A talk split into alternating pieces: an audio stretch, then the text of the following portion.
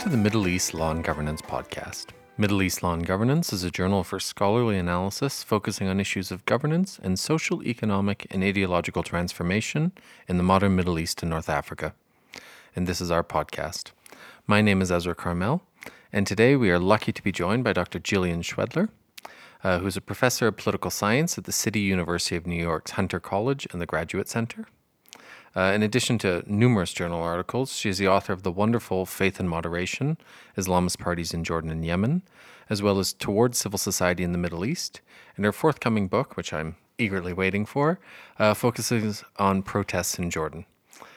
Uh, Jillian is also a very active member of the editorial board of Middle East Law and Governance. Uh, in the 2019 volume of MELG, she edited a special issue with Larissa Chomiak, uh, which focused on critical interventions on the spaces and practices of state power. Uh, and our first issue of this year was also a special issue, which was again edited by Jillian along with Marc Lynch, uh, and it focuses on Islamism after the Arab uprisings. Uh, so today we're going to touch on some of the topics of these issues, but we'll also be speaking more uh, more broadly about Jillian's research, uh, conducting research on the Middle East, and also speak a little bit more specifically about some of her work in Jordan.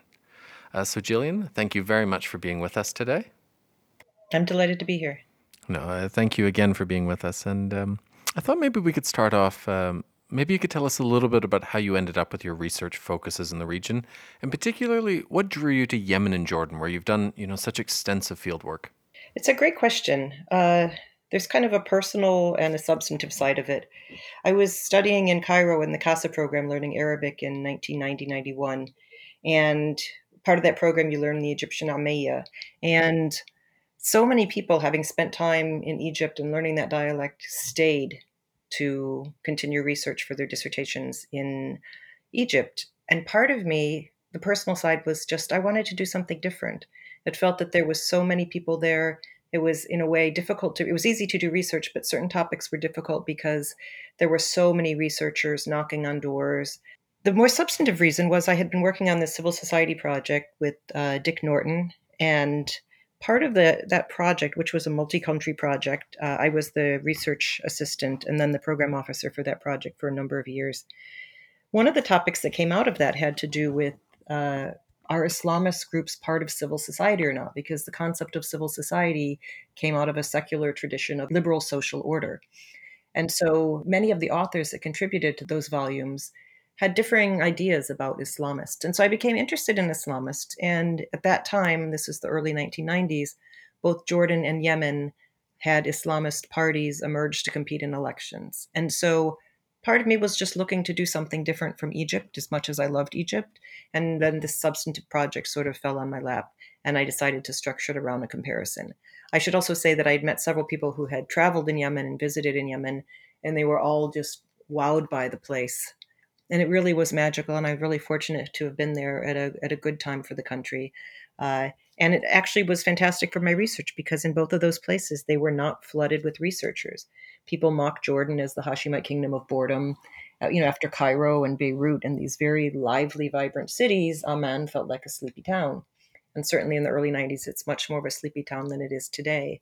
Uh, so it was actually really also excellent for my research because I had access. Ministers weren't used to people pounding on their doors uh, for uh, interviews. People opened both the Islamic political parties I looked at, the Islah Party in Yemen and the Muslim Brotherhood in Jordan, both completely opened their doors and their libraries to me. And I would hang out there doing research in their libraries and going through records. And so it, it turned out to be, uh, for research purposes, a really wonderful uh, choice that I lucked out with.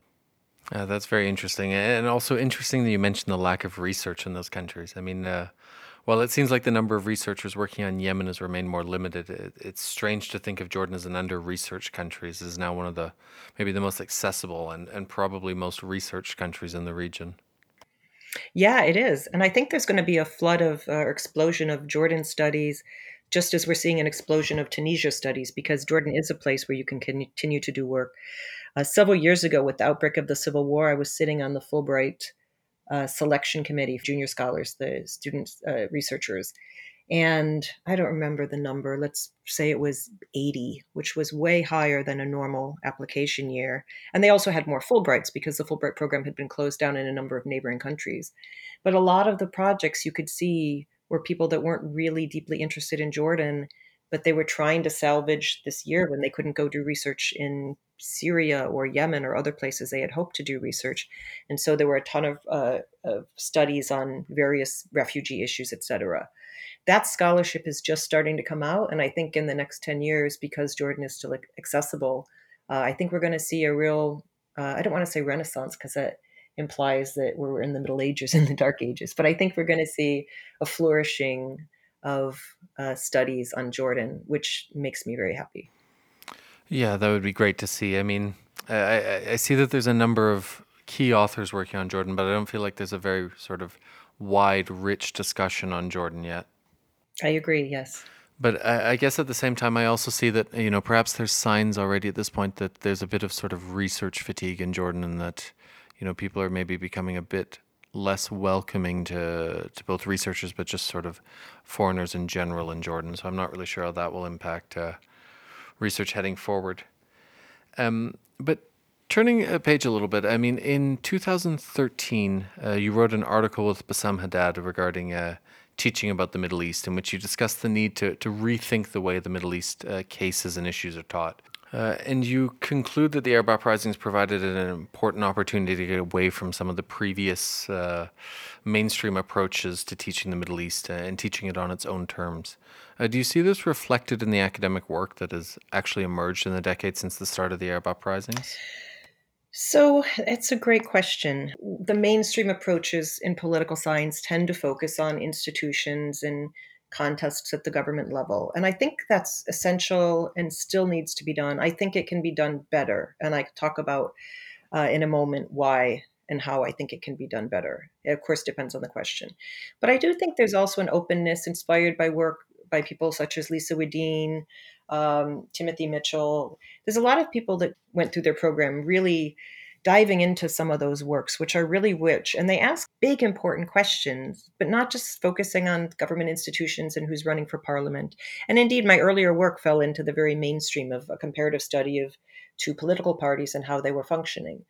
So I think there's a lot more interest in alternative approaches uh, and the shelf life of some of those works is so much longer they've proved you know 20 years out how important and influential they are while many of the other ones fall by the wayside. And they were fine at the time but they're just outdated they came out before the uprisings and the uprisings sort of called into question a lot of their assumptions.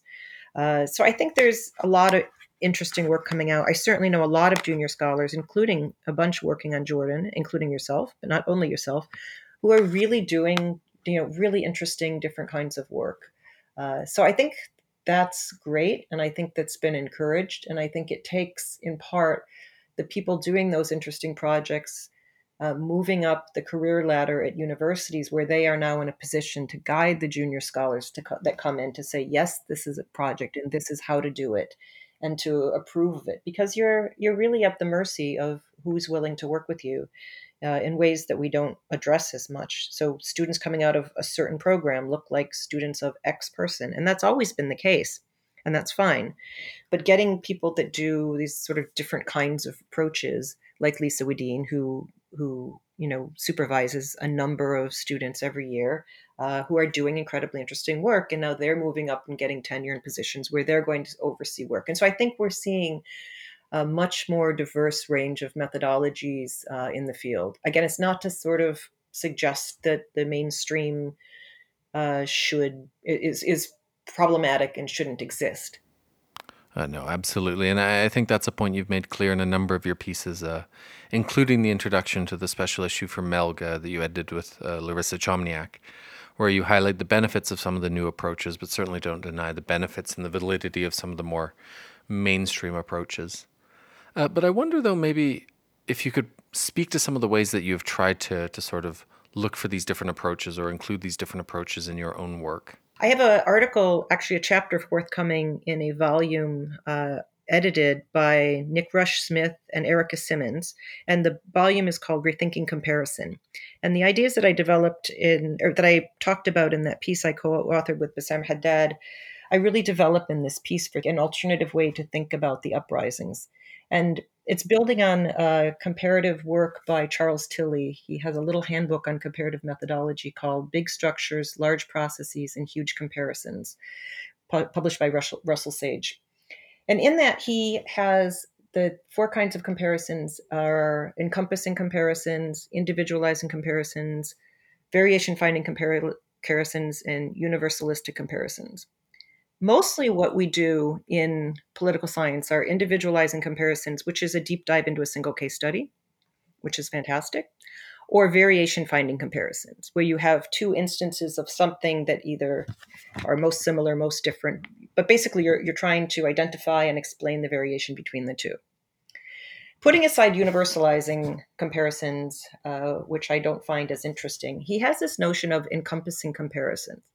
And the idea of an encompassing comparison is you have, say, states that there or individual objects of analysis, whether they're political economies or uprisings or states, state development, etc.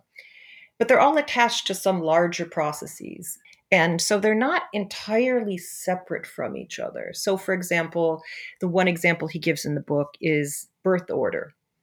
So you have three children, but they're not completely identical, even though they're raised by the same parents, because one is born earlier, one's born middle, one's born later. Maybe one of them's a problem child and then the parents have to sort of react to the problem child but that's going to affect the other children as well. Even as they are individuals they're still shaped some ways by their connections to these larger processes structures etc and the structures response to other instances in across the field so i use in my chapter for this book which should be out in 2021 it's called rethinking comparison uh, of the Arab uprisings to show ways in which so many people are looking at things, uh, say, why did Tunisia's uprising turn out to be successful while Egypt's or the other ones did not? Why did this monarchy have an uprising, it crushed it, and the other monarchies did not? So these variation finding studies typically hold the each uprising as individual discrete. The only way they're seen as connected is maybe one was inspired by the other or the governments were inspired by watching, you know, what's happening in other countries. Uh, so trying to get ahead on repression rather than letting it get too far gone, etc. So what I'm arguing is to using this encompassing comparison, we need to attend to not just the internal dynamics of each individual case, but to think through the ways in which broader connections matter. So, for example, the uprising in Bahrain, which gets widely overlooked, even though it was a massive uprising, turns violent. The government cracks down, and what is a very cross is not a sectarian uprising at all. There's Sunni and Shia very clearly documented protesting together. There's a wonderful documentary that Al Jazeera did in the midst of it called Bahrain Shouting in the Dark. I highly recommend it. It's great for teaching as well. The government then crushes the uprising and tries to frame it as sectarian that uh, was, you know, Iranian sponsored.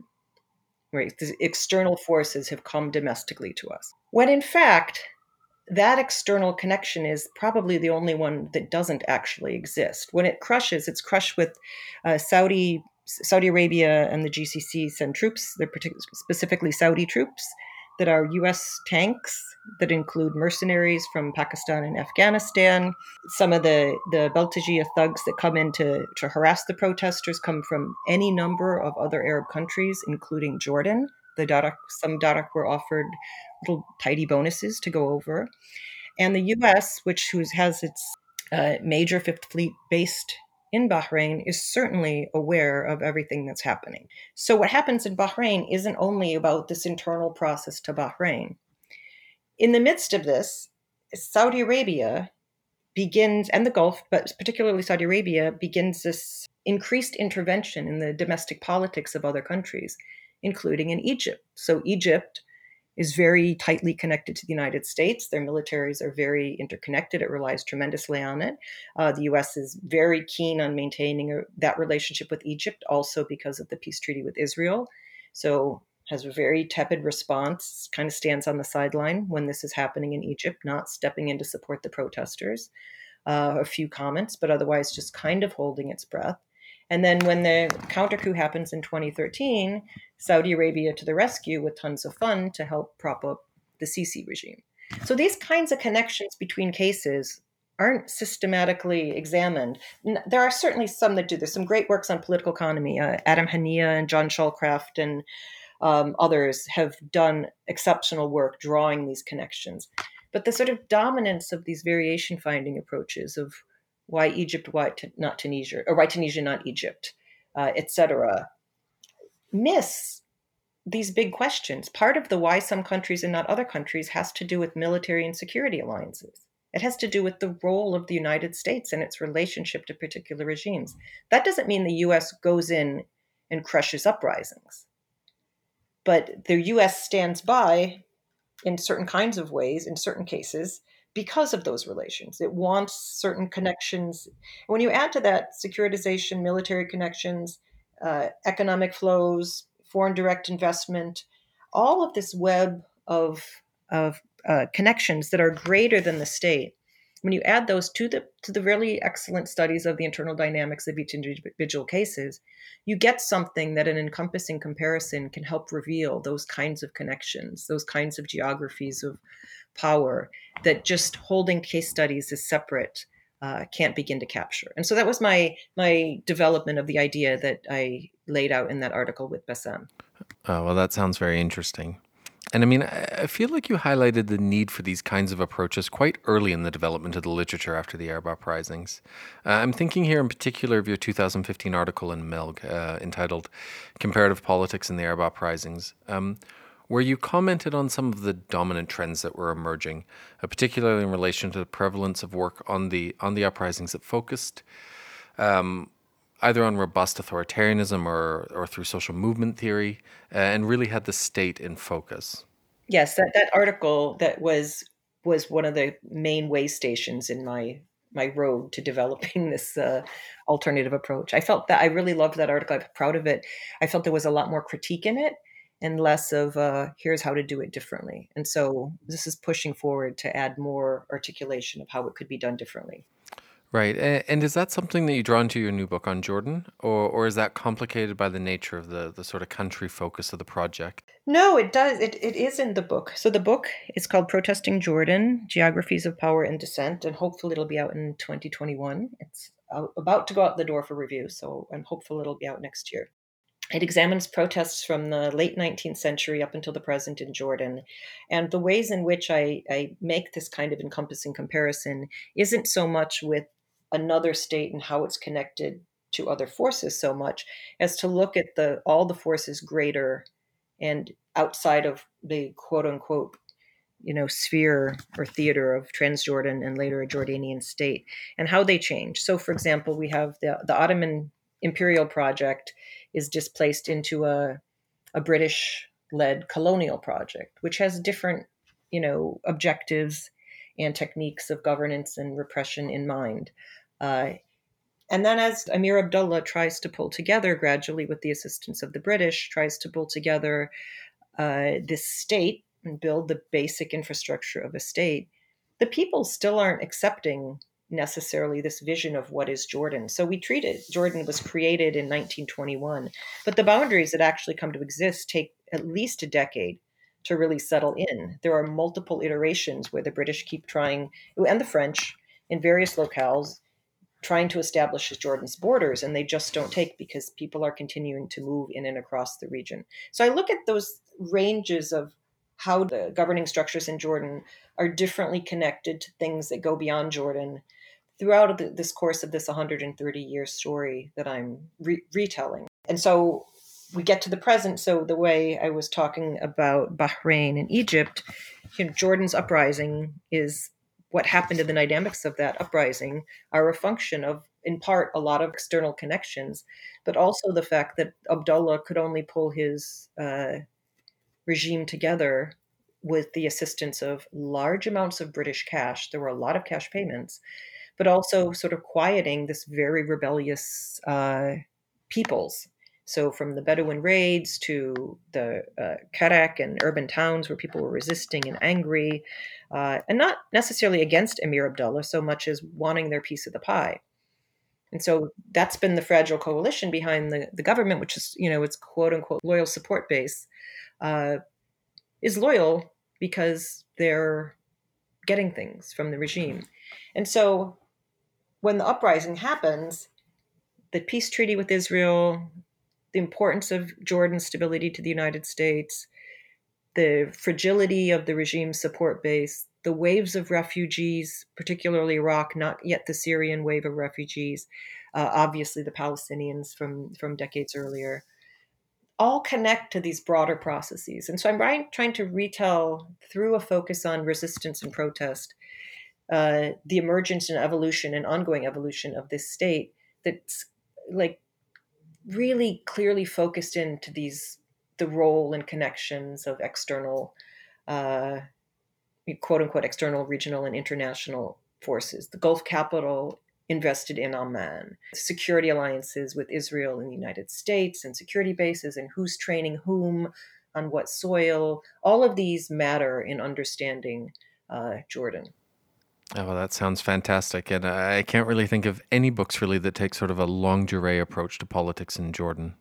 Yeah, I mean, there's some tremendous work, obviously, by historians, Oh, sure. uh, but tend to sort of, you know, pick off pieces of the story and I'm really trying to retell it, but not the way it's typically told. So the conventional story, of course, as you know, is it's an invented nation, which of course is banal to say all states are invented. There's no such thing as states outside of people calling them into being. But true, it has a different history than, say, you know, Damascus or Cairo and, and the greater environs.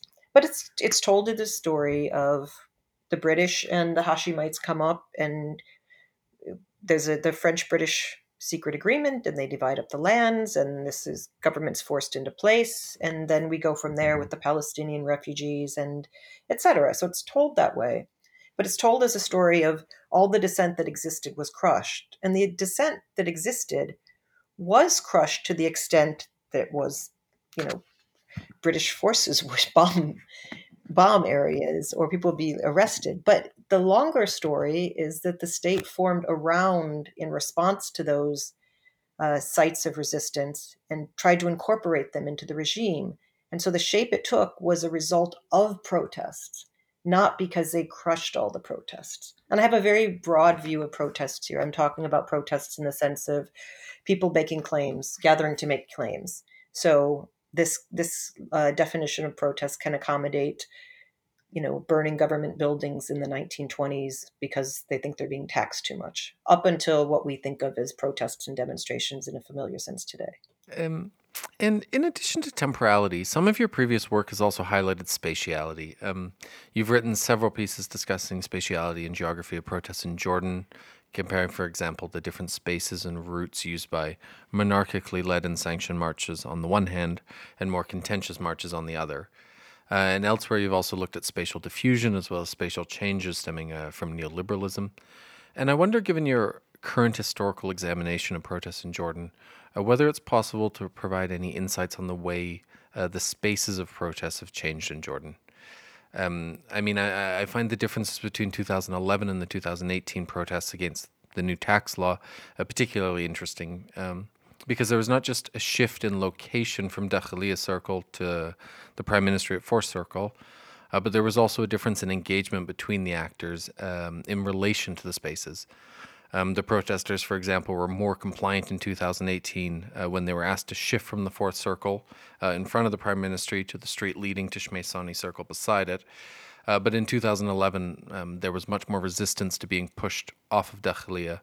And I mean, that's just one example, but I wonder if you had any thoughts, sort of more generally, on how the, the spatiality of protests have changed.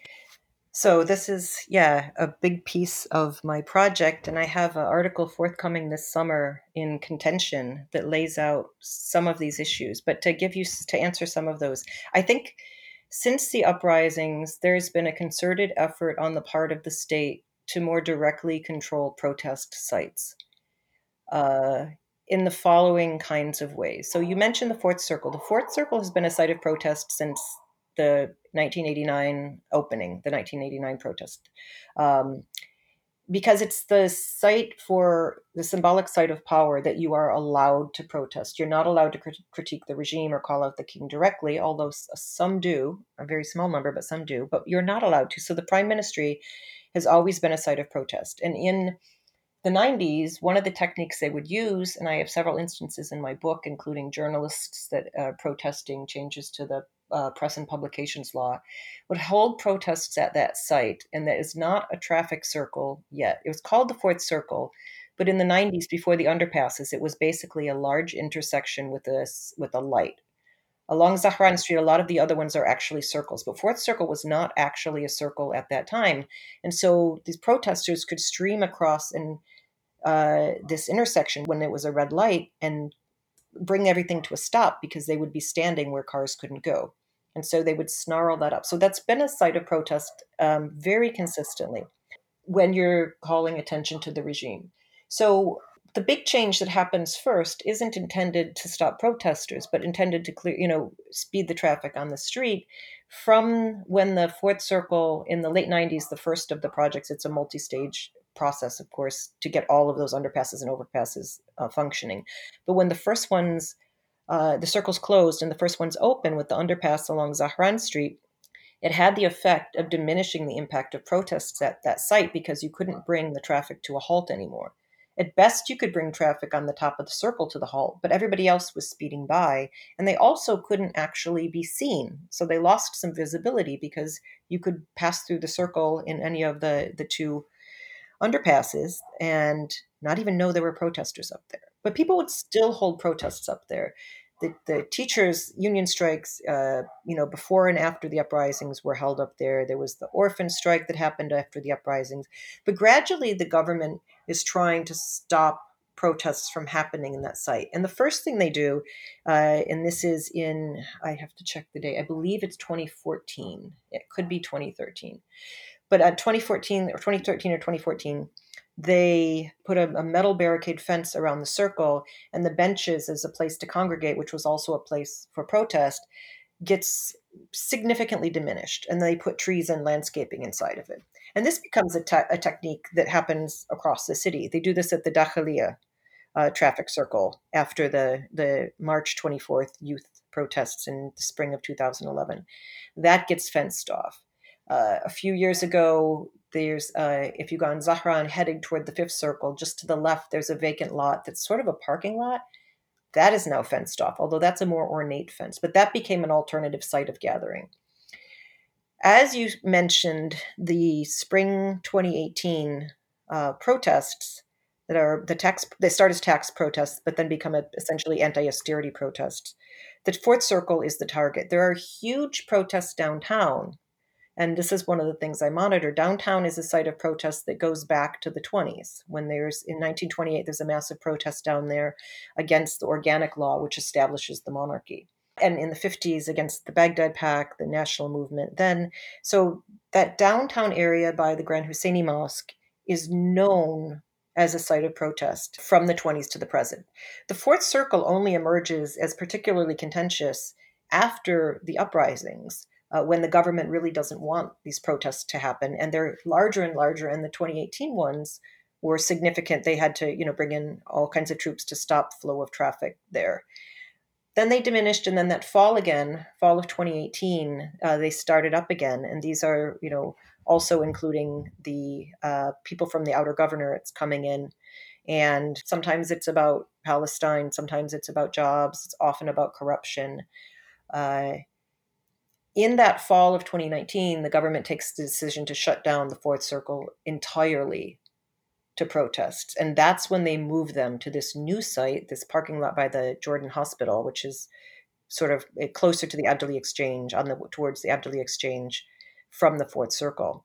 But what's funny is that they're still called Fourth Circle protests. And I have a really funny story. In the October, I went to, there was an anniversary of the Hebet Nisan, the 1989 protests, that's at the Fourth Circle so I have the announcement, you know, it's posted on Facebook in Arabic. And, you know, I so I'm at the fourth circle. It's supposed to be six o'clock. It's five thirty, nobody's there. It's quarter to six, nobody's there. So I pull out my phone, I look it up. I'm like, nope, it says Dawar Rabia, it's fourth circle. So I, five to six, I'm like, I don't know. So I get a call from someone because I many activists I've been in touch with for years. He's like, Where are you? I'm like, I'm at the fourth circle. He goes, Oh, the fourth circle isn't actually at the fourth circle anymore. so then I walk down there. But what's interesting is even though the government won't allow them at the Fourth Circle, people insist on calling them the Fourth Circle protests because that's still so symbolically powerful, but they're not there anymore. So your question was what has changed? I think the government has made a much stronger effort to control protest spaces, with the exception of downtown. Downtown is still not that contentious of a space. You can gather tons of people it's not that disruptive. You start at the Husseini Mosque, you move slowly to the municipal center, and then you go home. This is a kind of protest the government likes, right? Because it's very contained and it's not particularly disruptive. For whatever reason, it's decided that Fourth Circle protests are not going to happen at the Fourth Circle. You can protest in this other spot. And so they're trying to control these spaces of dissent where where where uh, people can express uh, opposition. And there's also these random closings. If you know across Jordan, you might be going to a traffic circle and they have those metal barricades where the entrance ramp is just closed. And so you have to loop all the way around to get to where you want to go. So that's what I think is, is significantly changed in the past decade. Uh, and and turning to one other aspect of protests in Jordan, um, in your 2005 article "Cop Rock Protest," Uh, you explain how in 1997, yes. uh, a protest against normalization with Israel uh, following the 1994 Wadi Araba Treaty uh, resulted in a strange event where the predominantly East Banker security forces uh, performed a traditional dance as a way of signaling their Jordanianness and thereby contesting the legitimacy of the predominantly uh, Palestinian Jordanian protesters. Uh, and in that way, you were there. You were highlighting the importance of a Jordanian identity that was not juridically or anti-colonially based as it once had been, but had become culturally focused, uh, especially after Black September and the 1988 disengagement. Um, I guess as Joseph Massad sort of also highlights. Um, in your research on protests since, have you seen the identity divides and conflicts change?